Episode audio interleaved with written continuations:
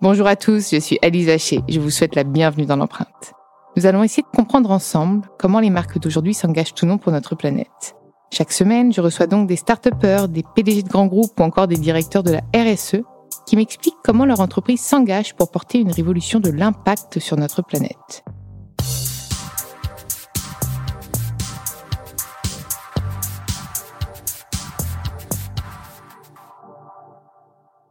Et avant de commencer cet épisode, je souhaite vous présenter le nouveau partenaire de l'empreinte.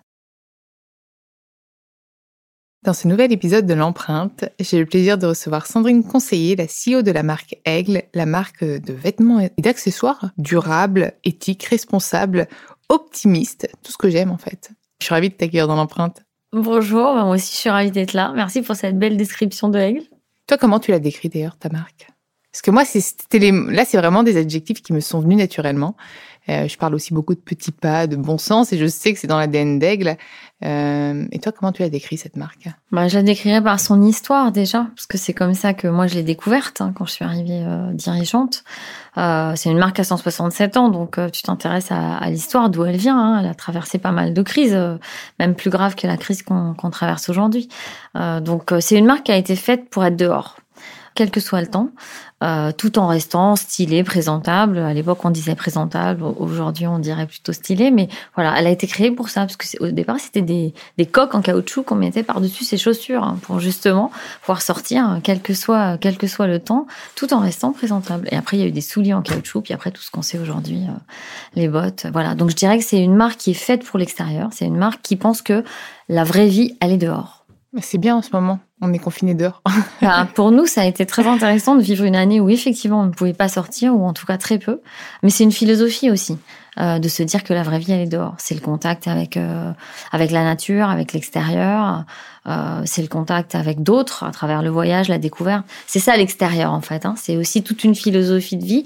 Pour moi, c'est ça qu'incarne cette marque-là. Et du coup, on retrouve quand tu me parles d'extérieur, on retrouve la nature forcément on retourne à la nature, on, retrouve la découverte en fait, une forme de curiosité parce que l'extérieur ça peut être euh, le bout du monde. Hein. C'est une marque qui est extrêmement liée au voyage, en particulier en Asie où elle est très très liée au fait de voyager. Mais euh, l'extérieur c'est aussi le parc qui est au coin de ta rue, c'est la reconnexion avec ce qui n'est pas complètement centré sur soi-même. Pour moi c'est quand même une marque qui est authentique, qui est restée durable, etc.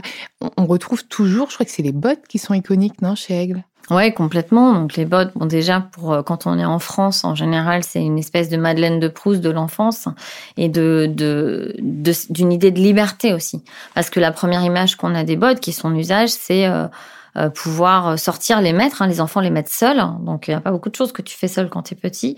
Et après, c'est un des seuls produits où tes parents te disent pas euh, attention, tu vas salir. Là, tu peux sauter dans les flaques. Tu peux. Donc, c'est génial. Donc, c'est un produit qui évoque beaucoup de choses au-delà de, de sa fonction, qui évoque un état d'esprit la liberté, la découverte. Euh, et ces bottes-là, effectivement, elles sont faites en caoutchouc naturel euh, depuis, ben, depuis 167 ans, en fait. Elles ont toujours été faites en caoutchouc naturel. Donc finalement, c'est une marque qui avait déjà dans son ADN cette entreprise à mission, puisque c'est Aigle est devenue entreprise à mission, ça tu vas m'en parler. Mais finalement, elle l'était déjà. Oui, complètement. En fait, c'est une marque qui pratiquait la mode durable dès 1853, ben, une époque où bon, ce mot n'existait pas, je pense. Hein. Enfin, j'en suis sûre, clairement, ça n'existait pas. Mais l'état d'esprit de se dire on produit avec un ingrédient complètement naturel, hein, puisque le caoutchouc, c'est c'est même pas la sève, hein, ce serait un peu le liquide lymphatique euh, des arbres. Alors, pardon pour les botanistes qui vont sans doute se, ne pas tout à fait être d'accord avec cette description, mais voilà, en vulgarisant, c'est ça. Donc en fait, ça se, ça se reconstruit, renouvelle au fur et à mesure. Donc on ne coupe évidemment pas d'arbres pour euh, pour en extraire le caoutchouc. Et en plus, nous on recycle complètement l'ensemble de nos déchets euh, de matière parce que ça faisait partie des bonnes pratiques industrielles. Mais il y a forcément eu des, des, des optimisations qui ont été faites sur les autres produits. Oui, bien sûr. Temps. Ouais, ouais. En fait, c'est la philosophie générale de faire un produit qui dure, euh, parce que les bottes, du coup, euh, une fois que le caoutchouc est cuit, donc on dit vulcanisé euh, dans le jargon, il est quasiment inusable. C'est-à-dire qu'à part avec un usage très très très intensif, en fait, il est fait pour durer toute une vie. Et cette philosophie-là, elle a été appliquée à l'ensemble des produits que l'on fait aujourd'hui. ça, c'est une philosophie qu'on applique sur l'ensemble de nos produits. Et c'est ça qui fait que la marque est durable au global. Et alors, pourquoi Aigle a voulu devenir entreprise à mission? Ouais, c'est une vraie question qu'on s'est posée avec mon équipe. En fait, on, donc on pratiquait, comme on se l'est dit, depuis toujours en fait chez Aigle, une mode durable. C'est quelque chose qui nous a frappé en tant que nouvelle équipe quand on est arrivé sur la marque. Euh, et finalement, on s'est dit il y a deux choses qu'on peut faire. D'abord, le dire davantage. Parce que finalement, on le faisait sans le dire. Comme souvent, les choses qui sont naturelles, tu les fais sans le dire. Et finalement, si tu le dis pas, bah, peu de monde le, le sait. Euh, et la deuxième chose, c'est qu'on s'est dit sur cette base, on peut faire plus. Mais du coup, est-ce que être entreprise à mission, c'est aussi parfois un outil de communication? C'est un peu la question que je me pose en ce moment. Alors, bien sûr que c'est génial et en plus, il y a tellement de normes pour devenir entreprise à mission que tout le monde ne peut pas le devenir, mais j'ai l'impression que c'est ce que tu me dis, c'est affirmer en fait cet ADN qui pour vous était inné de base, mais le dire, et puis le montrer en fait, pouvoir le partager. Oui, bien sûr. Moi, je crois pas que ce soit du tout honteux de communiquer les bonnes choses qu'on fait, en fait. Donc, je suis entièrement euh, d'accord. Ça nous a servi à ça, euh, à communiquer. D'abord, ça nous a forcé à structurer un peu plus les actions. Il y avait des tas de choses qu'on faisait, d'autres qu'on ne faisait pas encore, euh, pas encore autant. Typiquement, par exemple, la durabilité des produits. On, tu vois, aujourd'hui, on a à peu près 10% des collections qui sont vraiment construites avec des produits recyclés. Bon, dès septembre, ce sera 40%. En janvier prochain, ce sera plus de 50%. Parce que c'est toute la logistique à chaque fois qui doit être mise en. Tu changes pour expliquer à nos auditeurs qui ne disent pas pourquoi tu fais pas ça demain. Bah parce que tu changes toute ta chaîne en fait. Effectivement, tu changes toute ta chaîne quand tu passes à du polyester vierge et du polyester recyclé. Bah tu changes tout en fait. C'est un coût, je Donc, suppose. Euh, ça a un coût, bien sûr. Ouais, ça a un coût. Et puis c'est du temps en fait de mise au point. Donc euh, ça, c'est des choses qu'on a renforcées. Euh, et puis la société à mission, ça nous a permis aussi de nous dire bon, qu'est-ce qu'on veut vraiment faire? Donc une partie, c'est le coût conception des produits, on vient d'en parler. La deuxième partie, c'était les petits pas dont tu parlais au départ. Pour nous, c'était important de nous dire, mais cet engagement qu'on a, qui est assez naturel pour la marque, finalement, euh, on n'a pas envie d'être moralisateur. Ce qu'on veut, c'est dire à chacun que chacun peut faire un petit pas. Et donc, on a mis en place tout un tas d'actions qui permettent à chacun, si, si les gens qui aiment Aigle ont envie de, de s'engager aussi, de participer. Par exemple, le site de seconde main, un second souffle, c'est ça. Bah, si tu veux, euh, finalement, euh, prendre les produits qui dorment dans ton placard et les vendre, pour contribuer à l'économie circulaire, bah tu peux le faire. Les boîtes de recyclage dans nos boutiques, bah si tu veux apporter des vêtements, qui soient aigle ou pas d'ailleurs, parce que tu sais pas quoi en faire, ils dorment chez toi, et eh ben tu peux le faire. Donc cette deuxième branche, par exemple, ce deuxième pilier, on l'a beaucoup renforcé parce qu'on a réfléchi à nos engagements de société à mission. Et puis le troisième, c'est l'empreinte carbone. Euh, et l'empreinte carbone, bah, qu'on fait avec euh, la, la, société Good Planet. Tu as reçu euh, Yann, je crois, dans l'empreinte il n'y a pas très longtemps. Euh, ça aussi, la société à mission nous a forcé à mettre des chiffres derrière une volonté. Et ça, c'est utile, parce que quand tu mets des chiffres, tu mesures. Donc quand tu mesures, tu avances, tu avances plus vite. Et là, on a une petite urgence quand même à avancer vite. Ce que j'aime bien aussi chez Aigle, c'est que tu me parles de, de marque qui n'est pas moralisatrice. Et moi, en fait, c'est l'un des seuls. J'aime pas les publicités. Et euh, c'est l'un des seuls spots de pub que j'ai beaucoup aimé. C'était avec le petit manteau jaune. Je sais plus comment elle s'appelle. Ouais, ouais, où en fait, c'était vraiment euh, c'est des vêtements intemporels que tu vas transmettre à tes enfants. Et finalement, donc encore une fois, c'est du bon sens, c'est que c'est des vêtements de qualité qui, qui se transmettent. Et donc, au-delà du fait qu'ils soient durables, tout simplement, la marque n'invite pas forcément à déconsommer, mais à consommer mieux. Oui, nous, on est complètement dans, on est complètement dans la mode durable parce que les vêtements durent et parce que leur style aussi est assez intemporel. On revendique. Hein. C'est très simple, c'est naturel. C'est très simple, en fait. Hum. Euh, on revendique vraiment d'être, euh, non pas dans la tendance, mais dans le bon sens, effectivement. Alors du coup, euh, comment tu renouvelles tes... Enfin, tu dois renouveler aussi quand même euh, les gammes, tu dois proposer de nouveaux produits. Comment est-ce que tu fais? Oui, bien sûr. Euh, mais je pense qu'il y a une différence finalement entre bah, la mode et le style. Hein. C'est un grand couturier qui l'a dit bien avant moi. Et nous, on est plus dans le style. C'est-à-dire que finalement, le style, il est intemporel. Après, il, va, il peut s'exprimer à travers des produits très différents, mais qui restent fidèles à cette philosophie-là. Euh, et c'est ça la philosophie de Hegel, en fait. C'est ça. Il y a quand même une espèce de dualité entre le fait d'être une matière euh, de mode et donc de produire et d'inviter à consommer, et en même temps de dire aux gens d'essayer de garder, d'essayer de recycler, etc. Comment vous vous y retrouvez du coup maintenant? Ouais, tu as tout à fait raison. A priori, ça paraît antinomique. En fait, pour bien euh, comprendre ça, en tout cas nous, c'est la façon dont on l'explique aussi en interne. Euh, il faut bien comprendre le marché du textile, euh, qu'on comprend d'ailleurs en étant quand même client. Hein.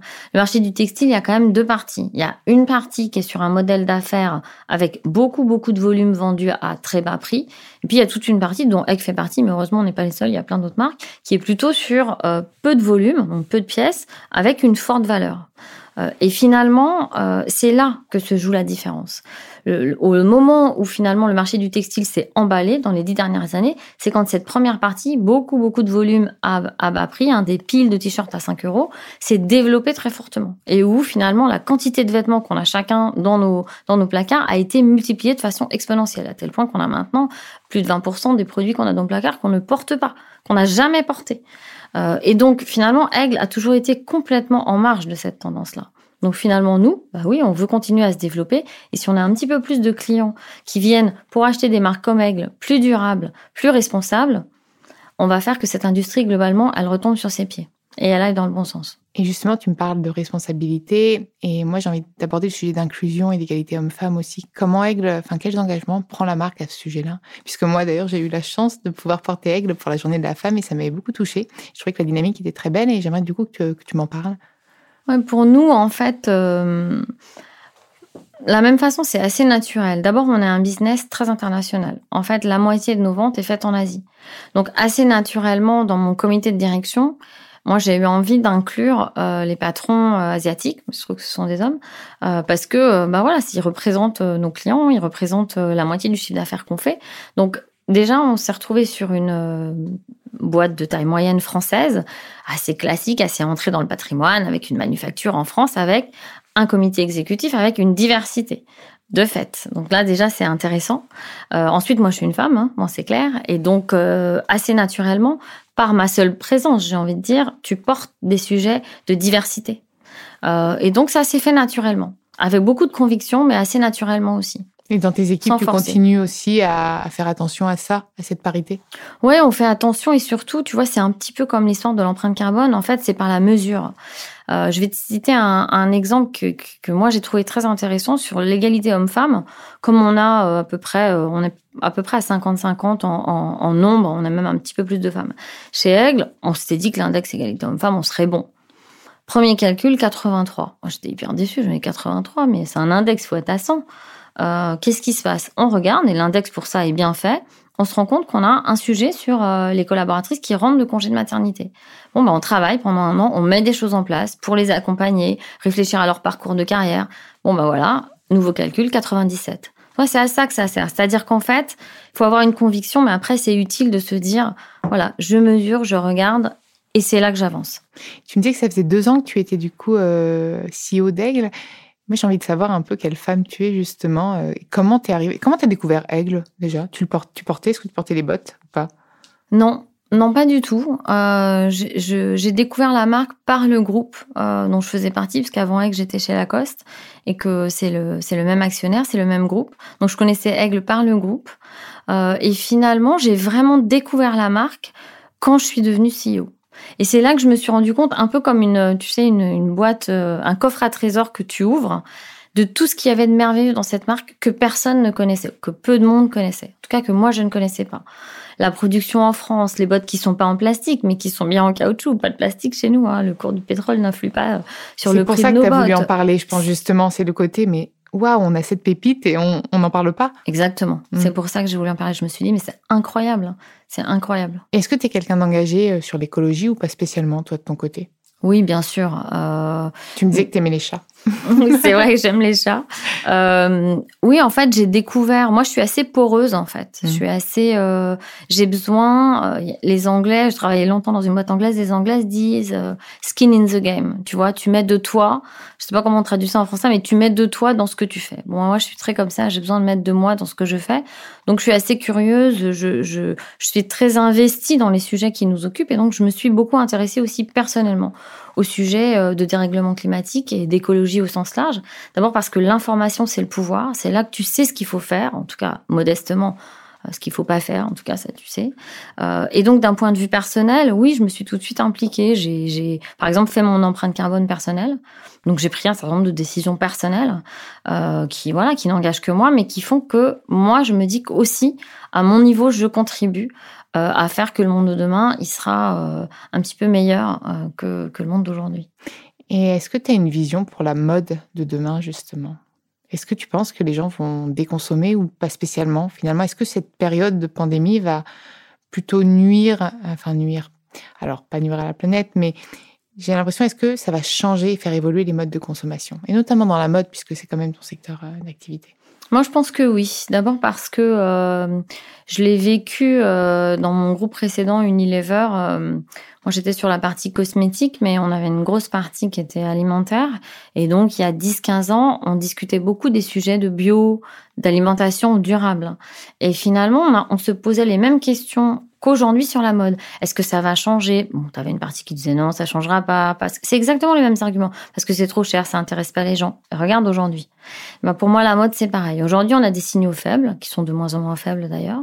Euh, et je suis persuadée que en fait la mode va retomber sur ses pieds, c'est-à-dire on va revenir à une consommation plaisir. Hein, la mode c'est un plaisir, moi j'adore ça, mais euh, raisonner tout simplement. Peut-être moins accessible finalement, peut-être un peu. Alors après du coup, en matière d'inclusion sur les prix, pas forcément, mais si on veut consommer des produits de qualité, en avoir moins. Tu me disais que on avait 20% euh, d'habits qu'on ne mettait même pas dans sa garde-robe. Est-ce que peut-être que on achètera moins mais mieux? Moi, je pense qu'on achètera moins mais mieux parce qu'en fait, est-ce que vraiment chacun aspire à avoir 20 euh, blazers dans, sa garde-robe? 20 blazers en permanence Parce qu'après, tu as toute la partie d'économie circulaire. Tu peux en avoir, les revendre. Tu vois, c'est ça qui est intéressant. Donc moi, je suis persuadée que la mode, qui est, euh, qui est vraiment une industrie plaisir, encore une fois, va retomber sur ses pieds. Et ça, ce sera à la fois l'effort de l'industrie, dont nous, on fait partie, mais aussi des clients qui vont pousser dans cette direction. C'est ce qui se passe aujourd'hui. Donc c'est d'innovation presque. Tu me parles de bah, d'économie circulaire, donc peut-être de reuse, euh, tu vois, on va peut-être, euh, il y a Vinted aussi, tout le monde revend ses, revend ses choses, ou, ou des ateliers créatifs pour euh, réparer, transformer d'anciens vêtements. Je pense que ça, c'est aussi peut-être ça la mode de demain. Oui, parce que ça correspond à l'industrie. Finalement, la mode, c'est une industrie de création. La plus belle création, c'est je prends un vêtement, je me le réapproprie, c'est un ancien vêtement, je recouds, je... C'est ça qui est génial. C'est pas antinomique, ça correspond à cette industrie. Et puis, euh, je crois que l'engagement, euh, si, on forme, si on communique, euh, l'engagement vis-à-vis du dérèglement climatique et de la planète, ça touche tout le monde, parce qu'on y est tous sur cette planète. Donc moi, dans ce sens-là, je suis très optimiste parce que je pense que petit à petit, et là, ça va vite en fait, on sent une accélération. on sent l'accélération depuis, avec la pandémie bien sûr, mais depuis, je dirais, deux ans et encore plus euh, en, post-Covid, on sent une accélération d'engagement sur ces sujets et c'est bien. Et quels sont alors les, projets pour Règle Est-ce qu'il y a des projets dont tu peux me parler? Pour nous, euh, alors il y a beaucoup de projets. Hein.